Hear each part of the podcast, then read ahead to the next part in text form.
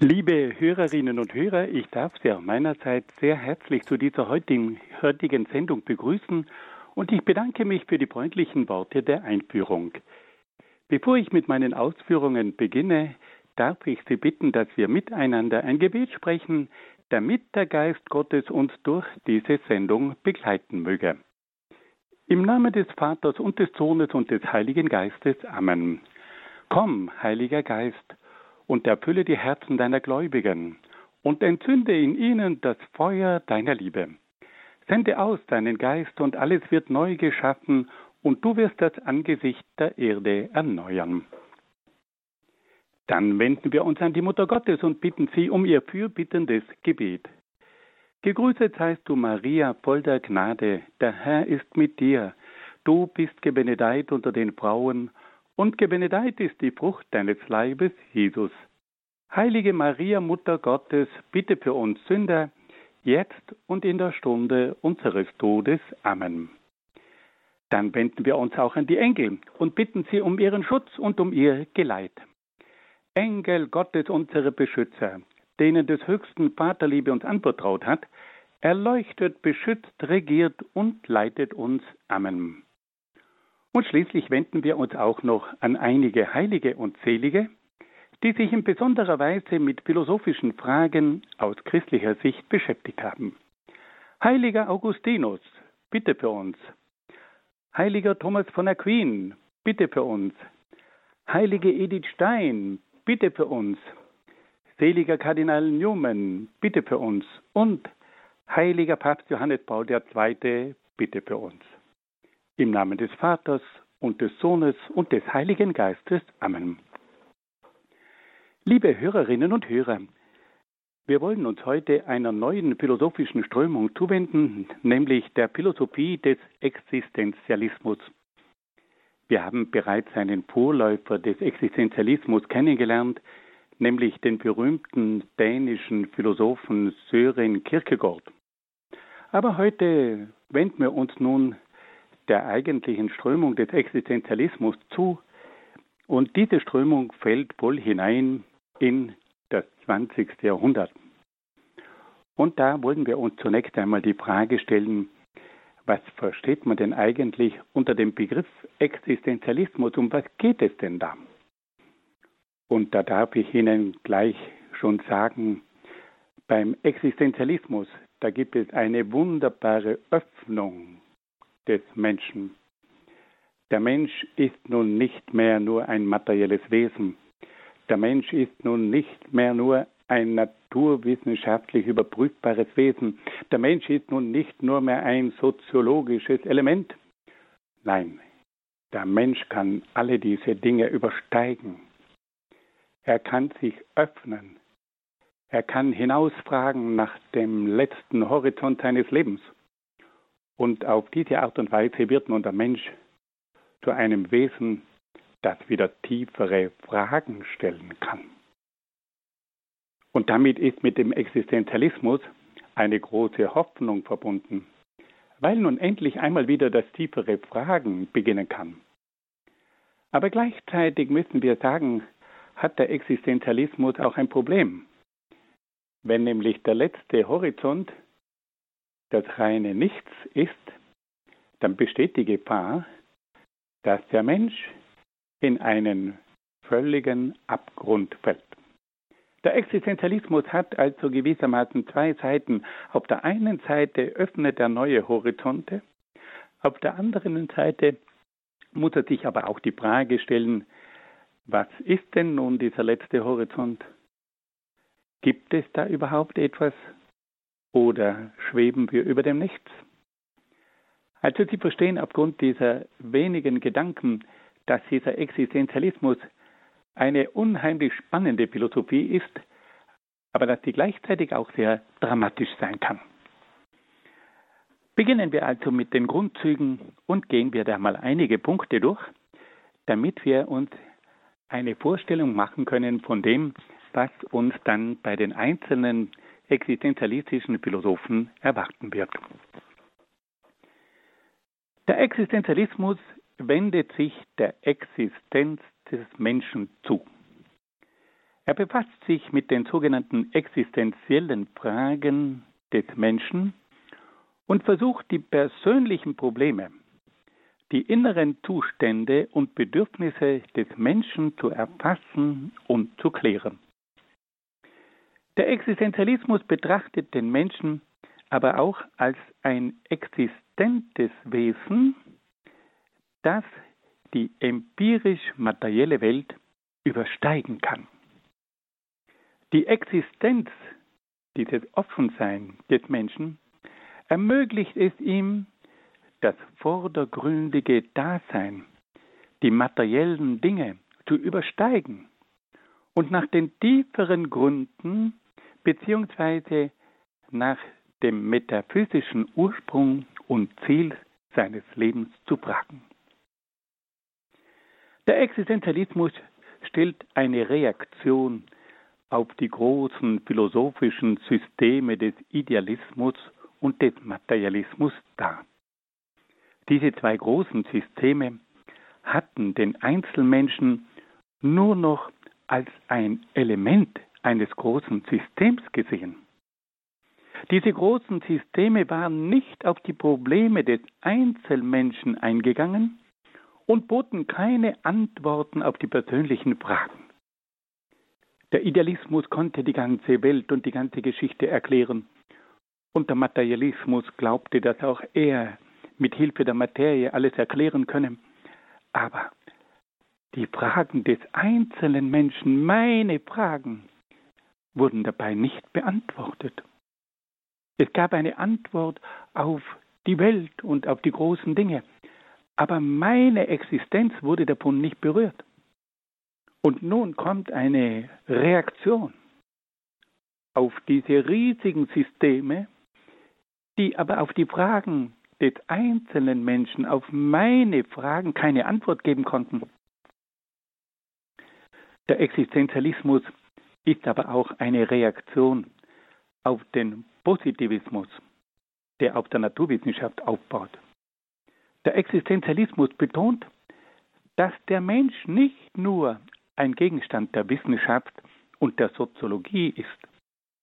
Das Menschsein umfasst Bereiche und Fragen, die weit über die Naturwissenschaft und über die Soziologie hinausgehen. Da geht es um die Fragen nach dem Glück.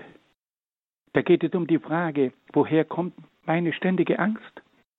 Da geht es um die Frage nach dem letzten Sinn des Lebens. Darauf konnten die Naturwissenschaft und auch die Soziologie nie eine Antwort geben. Der Existenzialismus übersteigt also die großen Systeme des Idealismus, des Materialismus, aber auch des Positivismus und damit auch der Naturwissenschaft und der Soziologie.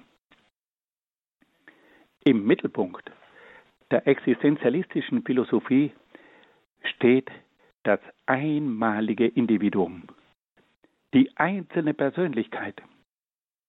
Jedes Individuum ist für sich das Zentrum der Welt. Das Leben und die Welt werden stets vom eigenen Individuum her erfahren und gestaltet. Ich erfahre die Welt. Ich spüre die Welt. Ich erleide die Welt. Und ich trage meine Hoffnung hinaus in diese Welt. Und ich verzweifle an dieser Welt. Und diese Welt macht mich verrückt. Immer bin ich der Akteur und gleichzeitig der Betroffene und auch der Leidende. Der einzelne Mensch ist das aktive und passive Zentrum des Lebens und der Welt. Jedes einzelne Individuum, sagt der Existenzialismus, fängt irgendwann an, sich tiefere Fragen über sich selbst und seine Situation zu stellen. Am Beginn seines tieferen Fragens stellt der Mensch fest, dass er sich in dieser Welt vorfindet, ohne zu wissen, warum er eigentlich in dieser Welt ist. Er ist gewissermaßen in diese Welt hineingeworfen worden ohne um seine Zustimmung gefragt worden zu sein.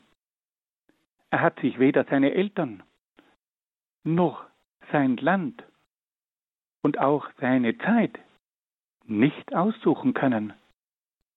Er weiß zunächst weder, woher er kommt, noch welches Ziel sein Leben hat. Das erste Problem, mit dem sich der Mensch auseinandersetzen muss, ist das Problem des Daseins. Beim Dasein geht es um die alltäglichen Dinge, die man zum Leben braucht. Also um die Nahrung, um die Kleidung, um die Wohnung und so weiter. Das ganze menschliche Dasein, das alltägliche Leben, ist geprägt von der ständigen Sorge um verschiedene Güter, die es zum Lebensunterhalt braucht. Das menschliche Leben besteht also zunächst einmal in einem ständigen Ringen um die Bewältigung des sogenannten Daseins. Dieses Dasein, das ist die materielle Welt. Das Dasein, das ist die Welt der alltäglichen Dinge, mit denen der Mensch konfrontiert wird. Das ist also ein zentraler Begriff im Existenzialismus. Das Dasein, dieses konkrete Leben, in das der Mensch hineingestellt ist. Das Leben mit seinen ständigen Sorgen um die verschiedenen Güter, die es zum Lebensunterhalt braucht. Der Mensch begnügt sich aber nicht mit dem Dasein. Er fragt über das vordergründige Dasein, also über das Essen, die Kleidung, die Wohnung hinaus und sucht nach einem tieferen Sinn in seinem Leben.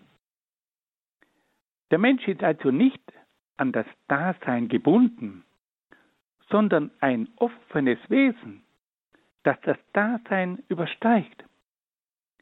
Der Mensch existiert. Das heißt, er steigt heraus aus dem empirischen und materiellen Dasein und kann daher tiefere Fragen stellen, die über das Dasein hinausgehen. Er hat die Möglichkeit, über die alltäglichen Dinge des Lebens, über diese Umwelt, in der er sich befindet, hinauszufragen. Er existiert. Er ist offen. Er kann dieses Dasein, diese enge Welt der materiellen Dinge geistig übersteigen. Bei seinem tieferen Suchen, das ihn über das Dasein hinausführt, fragt sich der Mensch nach dem letzten Horizont, auf den sein ganzes Leben ausgerichtet ist. Und dabei stößt er auf die harte Realität des Todes. Die Tatsache des Todes konfrontiert den Menschen unausweichlich mit der Frage, ob sein ganzes Leben der totalen Auslöschung, dem Nichts verfallen ist. Diese Konfrontation mit dem Tod zwingt den Menschen nach tieferen metaphysischen Gründen des Menschseins, des Lebens und der Welt zu suchen. Sie fordert ihn heraus, darüber nachzudenken, ob das Leben überhaupt einen Sinn hat oder ob es dem Tod verfallen ist. Sie fordert ihn auch heraus, über Gott nachzudenken. Das Ergebnis dieses Suchens nach den letzten Gründen des Menschen und der Welt kann sehr verschieden ausfallen. Die einzelnen existenzialistischen Strömungen gelangen dabei zu sehr unterschiedlichen Standpunkten. Der religiöse Existenzialismus vertritt die Ansicht, dass Gott der tragende Grund aller Dinge sei. Der philosophische, metaphysische Existenzialismus hingegen betrachtet das Sein und die Transzendenz als das Fundament von Mensch und Welt. Und schließlich gibt es auch noch den atheistischen Existenzialismus, der behauptet, dass der Mensch und die Welt dem absoluten Nichts verfallen seien. Damit reicht die Spannweite des Existenzialismus vom religiösen Glauben bis zum atheistischen Nihilismus. Fassen wir das einmal noch ganz kurz zusammen. Wir haben also gehört, dass es beim Existenzialismus zunächst einmal um die Existenz des Menschen geht. Existenz bedeutet, dass der Mensch ein offenes Wesen ist, das imstande ist, die vordergründige empirische Welt zu übersteigen. Der Existenzialismus befasst sich dann auch mit den sogenannten existenziellen Fragen des Menschen und versucht die persönlichen Probleme, die inneren Zustände und Bedürfnisse des Menschen zu erfassen und zu klären.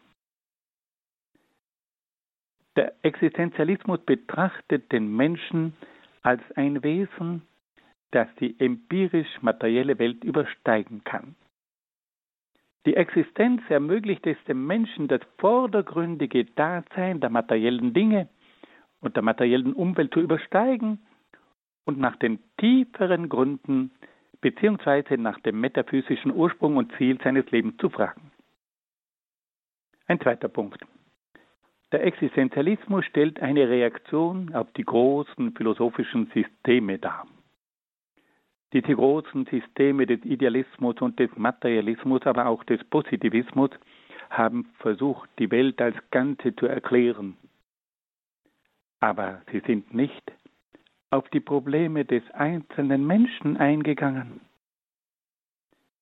Diese großen Systeme haben die Welt, die Gesellschaft, die Geschichte und die Wirtschaft und so weiter erklärt, aber meine Probleme, meine Sorgen wurden damit nicht bewältigt.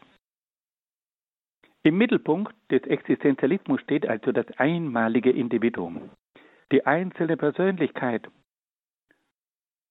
Der Mensch als Einzelner erlebt die Welt. Ich erlebe die Welt. Ich gehe auf die Welt zu. Ich versuche sie zu verstehen. Ich versuche sie zu begreifen. Ich werde aber auch von ihr betroffen. Ich freue mich an ihr und ich leide an ihr. Der einzelne Mensch, das Individuum, ist also der Brennpunkt des Geschehens. Dieser Mensch beginnt nun zu fragen. Und er fragt sich zunächst einmal, wieso er überhaupt in diese Welt gekommen ist. Er weiß gar nicht, warum er sich auf diesem kleinen Planeten der Erde mitten im großen Weltall befindet. Er wurde nicht um seine Zustimmung gefragt.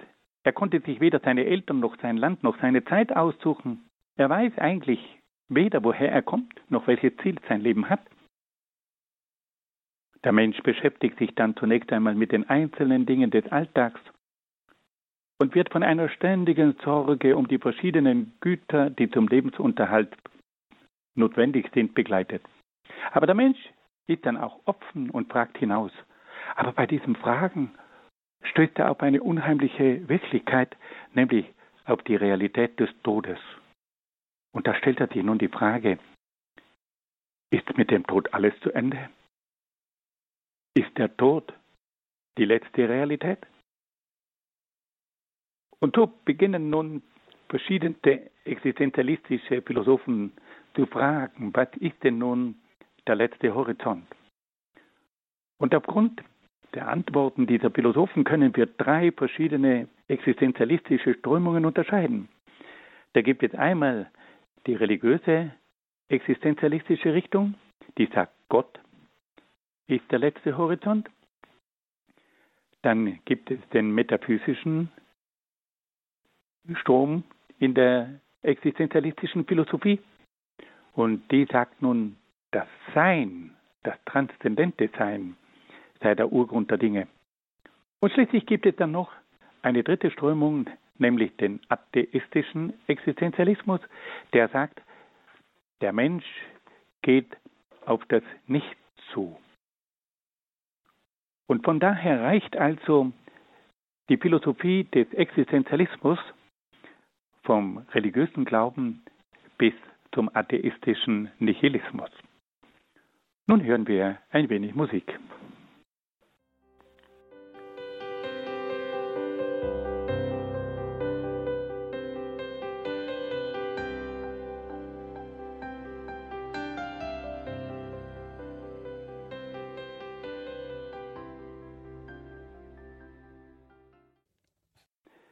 Liebe Hörerinnen und Hörer, wir wollen nun noch einige weitere Grundzüge der Philosophie des Existenzialismus näher kennenlernen. Ein ganz entscheidendes Wesenselement des Existenzialismus besteht darin, dass er das Leben als ein ständiges Wagnis betrachtet. Es gibt für den Existenzialismus kein System, keine Gesetzmäßigkeiten, und keine Sicherheit. Das Leben ist immer wieder neu. Der Mensch ist ständig vor neue Situationen gestellt. Es gibt keine Patentrezepte. Der Mensch muss immer wieder ein Risiko eingehen. Er muss sich entscheiden, ohne zu wissen, ob er richtig entscheidet und ob das Ganze gut ausgeht. Liebe Hörerinnen und Hörer, hier berührt der Existenzialismus eine Sache, die jeder von uns auch schon kennengelernt hat. Es gibt nicht diese absolute Sicherheit und Geborgenheit, von der so oft gesprochen wird. Nein, das Leben ist immer wieder neu, es gibt immer wieder eine Wende, es gibt immer wieder Situationen, bei denen man oft nicht weiß, wie man dran ist, und trotzdem muss man eine Entscheidung treffen. Der Existenzialismus weist auch auf die schreckliche Zweischneidigkeit der Freiheit hin. Er sieht in der Freiheit nicht nur die Voraussetzung für die Selbstentfaltung des Menschen, sondern auch die Verdammnis, sich trotz einer ständigen Unsicherheit ununterbrochen entscheiden zu müssen. Da es eben kein System, keine Gesetzmäßigkeiten und keine festen Regeln für das Leben gibt, muss der Mensch ununterbrochen von seiner Freiheit Gebrauch machen und sich, ob er will oder nicht, entscheiden. Der Existenzialismus prägt hier das unheimliche Wort, der Mensch ist zur Freiheit verdammt. Auch das haben wir alle schon erlebt. Dass jemand sagt, du kannst dich frei entscheiden. Und wir sagen dann, ja, wenn ich nur wüsste, wie ich mich entscheiden sollte. Die Freiheit kann also auch zum Problem werden. Noch schwieriger wird der Gebrauch der Freiheit, wenn es für den Menschen keinen letzten Horizont gibt. Da es dann für seine Freiheit keinerlei Anhaltspunkte für die jeweilige Entscheidung gibt. In diesem Fall wird dann der, die Freiheit selbst zum Maßstab des moralischen Handelns. Die Freiheit wird zum Maßstab ihrer selbst. Aber das ist eine problematische Freiheit, weil die Freiheit braucht ganz dringend eine Orientierung. Sie braucht Werte. Sie braucht einen letzten Horizont. Aber wenn es das alles nicht gibt, dann dreht sich die Freiheit um sich selbst. Man ist dann frei, weil man frei ist. Aber das wird dann oft zu einer absurden Freiheit.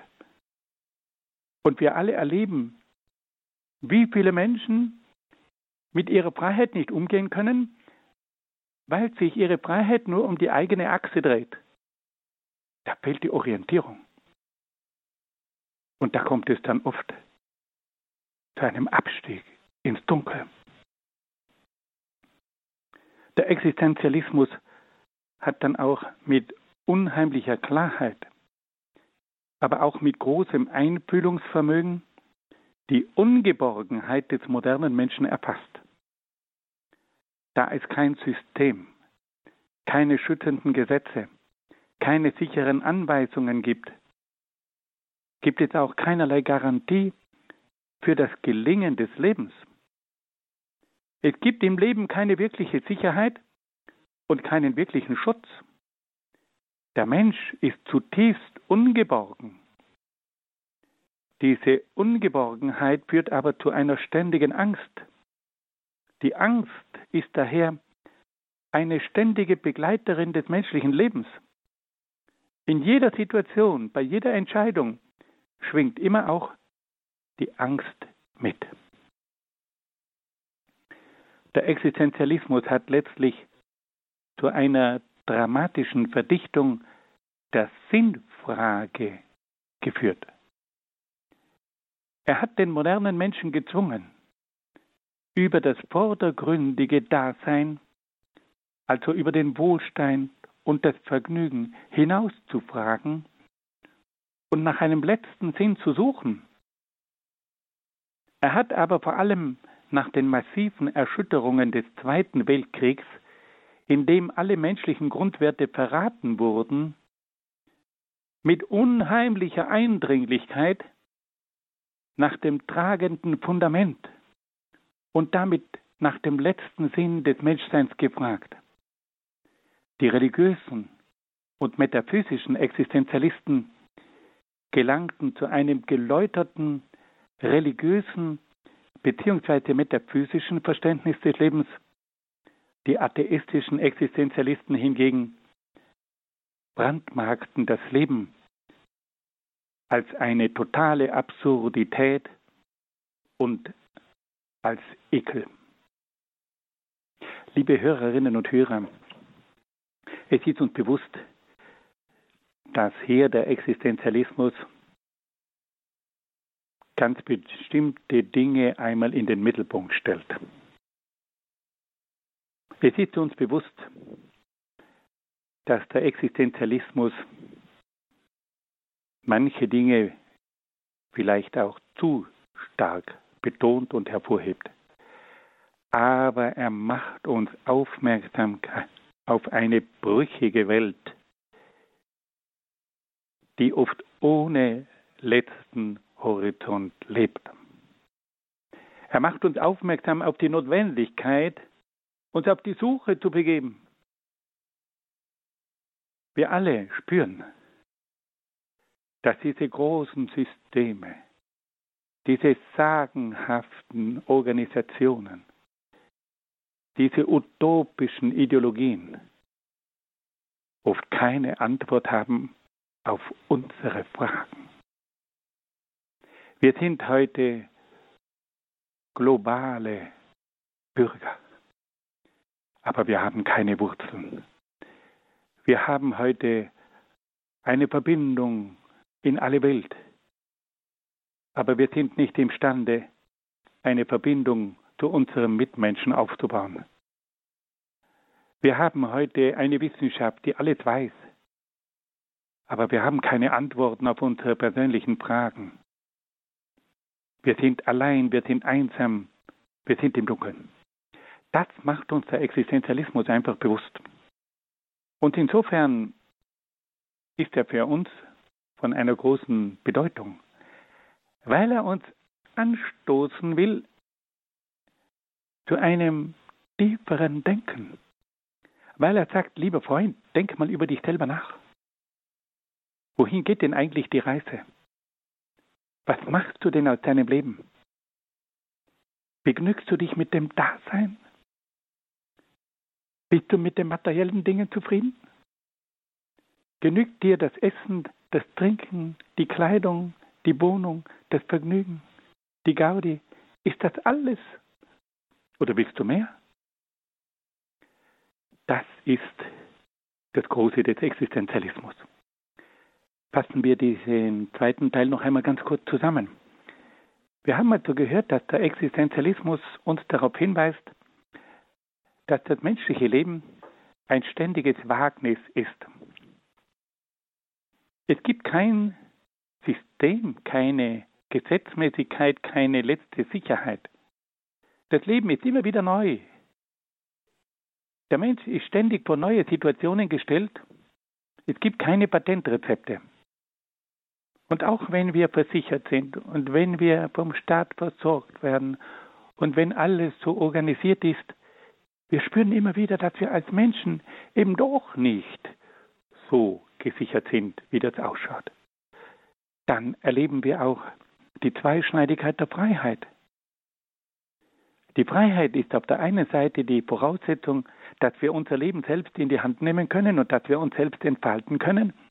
Aber gleichzeitig ist diese Freiheit auch immer wieder mit einer Unsicherheit verbunden. Ich soll mich entscheiden, aber ich weiß nicht wie. Ich kann alles tun, aber ich weiß nicht was. Der Mensch ist in gewissen Situationen zur Freiheit verdammt. Er denkt nach. Was könnte ich studieren? Welche Arbeit soll ich annehmen? Welchen Menschen soll ich lieben? Kann ich die Person heiraten? Ja, wenn ich das nur wüsste. Das ist die Situation. Und aus dieser Unsicherheit ergibt sich dann als Konsequenz auch die Angst. Der Mensch erlebt immer wieder die Angst, die Frucht der Ungeborgenheit, der Unsicherheit, der Einsamkeit. Und da kommt nun der Existenzialismus und sagt, komm, wir begeben uns auf die Suche. Nun hören wir wieder ein wenig Musik.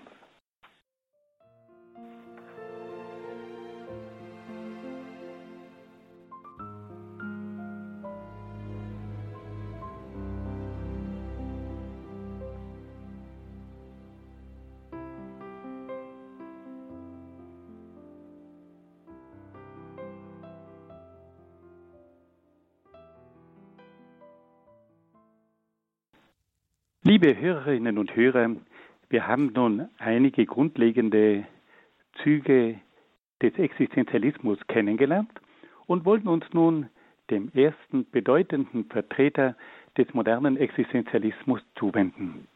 Und da begegnen wir nun einer großen, bekannten Gestalt, nämlich dem deutschen Philosophen Karl Jaspers. Ich darf Ihnen wie gewohnt am Anfang etwas vom Leben dieses Mannes erzählen, damit wir auch seine Philosophie anhand seines Lebenslaufes besser verstehen können. Karl Jaspers wurde 1883 in Oldenburg geboren.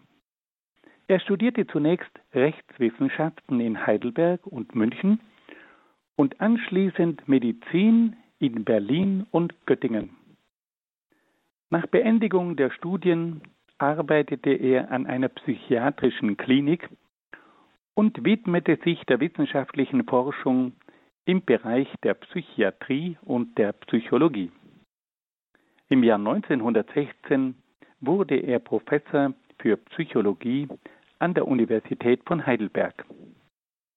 Über die Psychologie gelangte Jaspers zur Philosophie und wurde dann Professor für Philosophie in Heidelberg.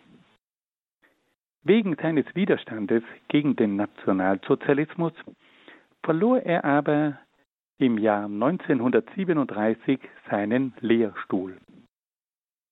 Ab 1945 war er dann wieder Professor in Heidelberg.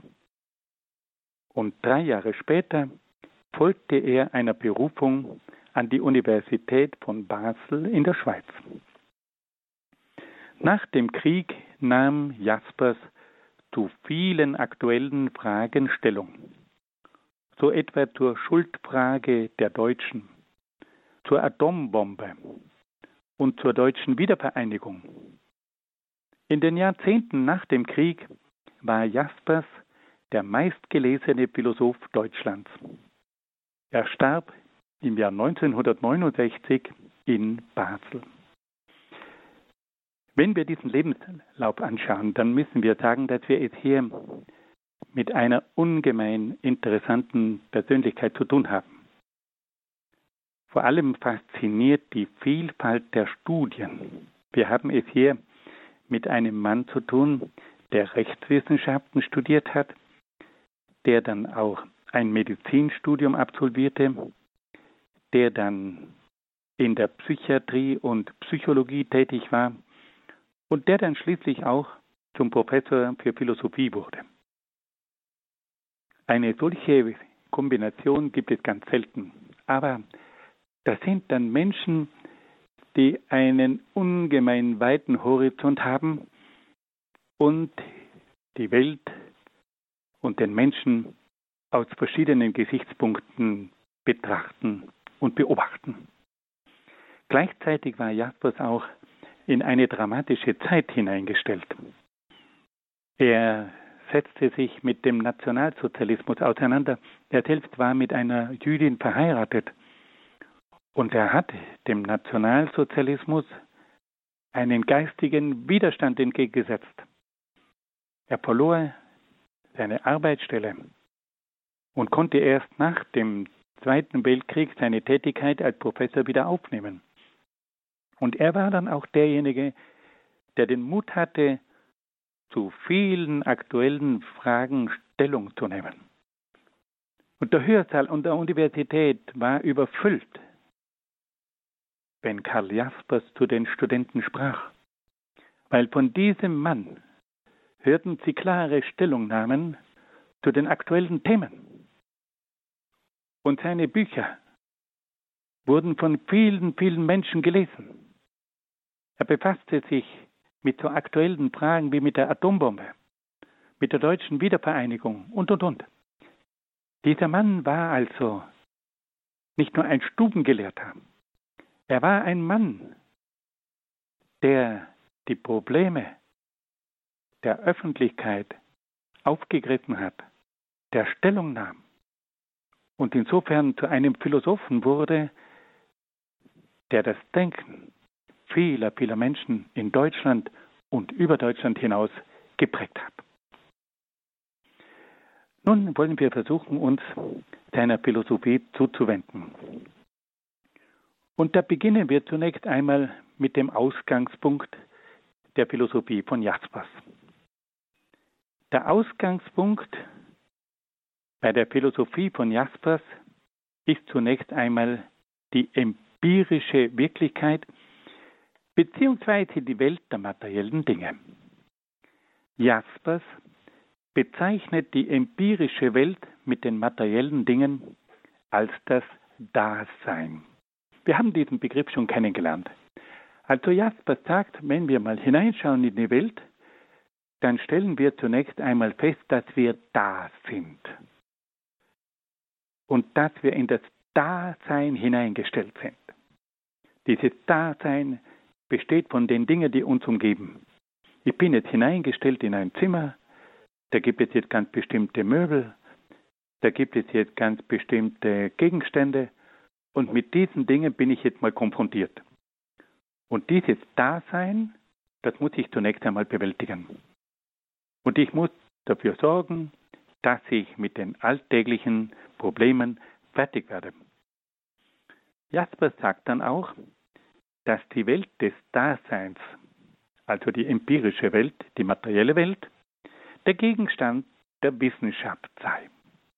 Also diese materiellen Dinge, die werden von der Wissenschaft untersucht, erklärt und auch gestaltet. Und er sagt, dass auch der Mensch im Rahmen seines Daseins, also insofern er eine empirische Wirklichkeit ist, zum Gegenstand der Wissenschaft wird. Der Mensch ist also auch bis zu einem gewissen Grad ein Gegenstand der Wissenschaft. Und dabei ist er vor allem ein Gegenstand der Anthropologie, also der Wissenschaft von der Lehre des Menschen. Er ist Gegenstand der Psychologie und auch der Soziologie. Also am Anfang steht das Dasein. Dieses Dasein besteht aus der empirischen und materiellen Welt. Und diese empirische und materielle Welt ist Gegenstand der Wissenschaft.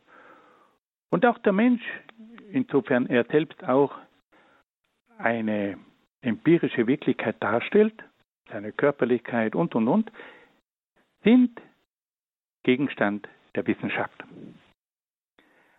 Jaspers weist dann aber darauf hin, dass das Dasein nicht das eigentliche Sein des Menschen ist.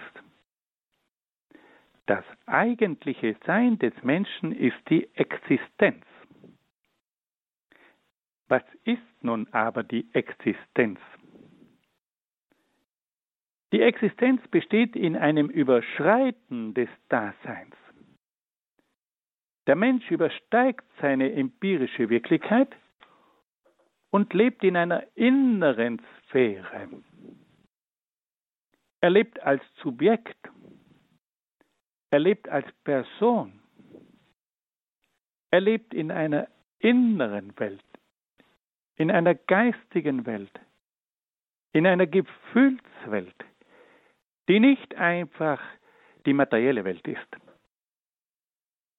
Der Mensch überschreitet aber auch die empirische Wirklichkeit der Welt und strebt nach Transzendenz, die die materielle Wirklichkeit übersteigt. Die Existenz besteht also zunächst in einem Überschreiten der empirischen und materiellen Wirklichkeit. Da nun aber die Existenz sich nicht innerhalb der empirischen und materiellen Wirklichkeit vollzieht, kann sie auch nicht Gegenstand der Wissenschaft sein. Jasper sagt also ganz konkret, dass die Existenz des Menschen die empirische und die materielle Welt übersteigt. Und einmal übersteigt die Existenz diese empirische Welt nach innen. Der Mensch hat eine innere Welt, eine geistige Welt, eine Welt der Gefühle und, und, und. Und gleichzeitig übersteigt die Existenz auch die materielle Welt nach außen. Der Mensch fragt über die materiellen Dinge hinaus. Der Mensch fragt über den Horizont des Meeres hinaus. Der Mensch fragt hinaus über die Materie. Er fragt hinaus über die Sternenwelt. Und das ist nun eine Dimension, die nicht mehr mit der Wissenschaft erfasst werden kann. Die innere geistige Welt des Menschen kann man nicht mit Wissenschaft erfassen. Und auch diese transzendente Welt, die die Natur und den Kosmos übersteigt, kann man nicht mit Naturwissenschaft erfassen. Das geht nicht. Und jetzt stellt sich die bedrängende Frage, wie kann man dann aber die Existenz erfassen, wenn sie nicht ein Gegenstand der Wissenschaft sein kann? Und Jaspers antwortet, dass das Begreifen der Existenz nicht durch die Wissenschaft erfolgt, sondern durch das Erleben und durch die Vernunft. Es bedarf also bestimmter Erfahrungen, um zu begreifen, was Existenz ist. Und es bedarf der Vernunft, um die Existenz zu erhellen.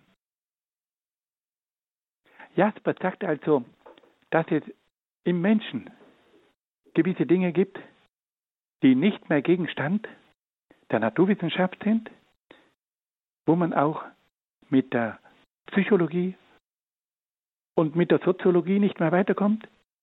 Und da beginnt nun ein völlig neuer Zugang zu einer höheren Wirklichkeit. Und dieser höhere Zugang, dieser Zugang zu dieser inneren Welt und zu dieser transzendenten, transzendenten Welt ist das Erleben.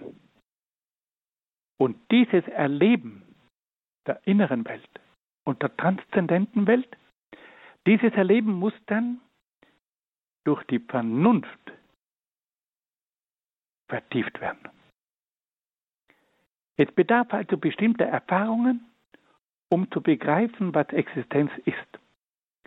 Und es bedarf dann der Vernunft, um die Existenz zu erhellen. Das ist ein ganz berühmtes Wort von Karl Jaspers, die Erhellung der Existenz. Und jetzt interessiert uns natürlich die Frage, ja, wie können wir denn diese Existenz erhellen? Und da können wir zunächst einmal auf einen Punkt hinweisen. Die erste Möglichkeit, die Existenz zu erfahren und zu erleben, ist die Freiheit. Der Mensch erfährt, dass er nicht an das Dasein gebunden ist und daher frei ist. Diese Freiheit gegenüber dem Dasein verlangt aber vom Menschen, dass er sie auch einsetzt und Entscheidungen trifft. Nur durch ständige Entscheidungen, durch freie Entscheidungen kann er seine offene und freie Existenz verwirklichen. Die offene und freie Existenz ist nie eine abgeschlossene, sondern immer eine werdende Existenz. Also durch die Verwirklichung der Freiheit erlebt der Mensch, dass er ein existentes Wesen ist, dass er nicht gebunden ist an das Dasein, dass er das Dasein übersteigen kann. Er ist nicht gefesselt von den materiellen Dingen, sondern durch seine Freiheit erlebt er, dass er über diesen Dingen steht und dass er selbst mit seiner Freiheit entscheiden kann, wie er diese Dinge einsetzt. Und das ist ein Erlebnis der Existenz. Liebe Hörerinnen und Hörer, wir wollen das noch einmal ganz kurz zusammenfassen. Wir haben also etwas gehört aus dem Leben von Karl Jaspers. Und dann haben wir gehört, dass Karl Jaspers zwei Dinge unterscheidet. Das Dasein, nämlich die empirische und materielle Welt und die Existenz. Und er sagt, diese Existenz ist etwas, das das Dasein übersteigt. Und diese Existenz führt den Menschen hinein in eine innere Welt, die ganz anders ist als die empirische und materielle Welt. Und gleichzeitig führt diese Existenz den Menschen hinaus über die materielle Welt und öffnet ihm völlig neue Horizonte. Und dann haben wir noch damit begonnen, uns die Frage zu stellen, wie denn der Mensch diese Existenz erfassen kann. Das geht nicht mit Hilfe der Wissenschaft, aber mit Hilfe des Erlebens und durch die Aufhellung der Vernunft.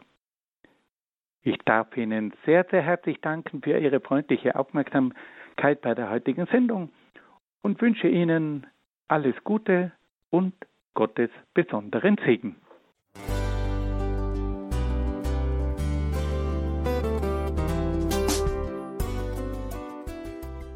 Liebe Zuhörerinnen und Zuhörer, vielen Dank, dass Sie unser CD- und Podcast-Angebot in Anspruch nehmen. Wir freuen uns, dass unsere Sendungen auf diese Weise verbreitet werden. Dieser Dienst ist für Sie kostenlos. Für uns ist er allerdings mit einem nicht unerheblichen finanziellen Aufwand verbunden. Deshalb sind wir für jede Spende dankbar. Alle Bankverbindungen unserer Spendenkontos können Sie über unsere Homepage horeb.org unter dem Menüpunkt Spenden einsehen. Dort besteht auch die Möglichkeit, online zu spenden. Natürlich nach den neuesten Sicherheitsstandards. Sie können diese Informationen auch bei unserem Hörerservice unter der Telefonnummer 08328 921 110 erfragen. Ich wiederhole die Rufnummer 08328 921 110. Vergelt's Gott für Ihre Unterstützung. Ihr Pfarrer Kocher.